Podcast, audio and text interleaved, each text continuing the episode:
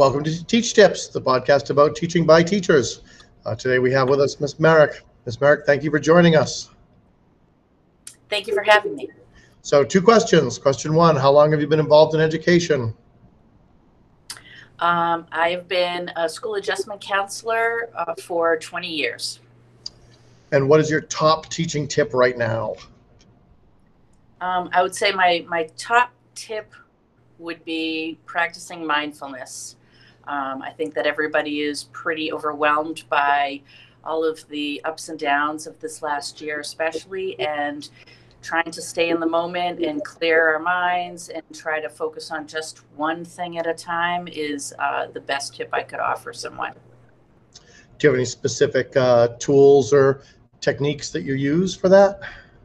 Yeah, there's lots of them actually. I mean, the simplest one is to really just close your eyes and take some slow, deep breaths and noticing the thoughts that come into your mind, and if they're intrusive, to just push them back out again, not judging them, but just letting them go. And this practice on a regular basis does help you improve your ability to do that.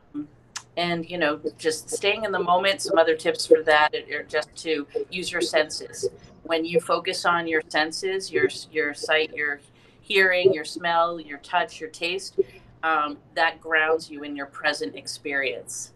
So it's much harder to worry about what happened last week or what's coming up next week when you are tuning into your present experience.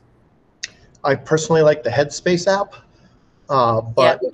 Yep. Calm, I believe teachers get a free subscription of the Calm app. Mm-hmm. Using I'm familiar with both. I think Lisa Ryder has the information on how to subscribe for the free subscription to Calm. So, and then there's a couple others, I think, Insight. I think it's one. That one I'm not aware of.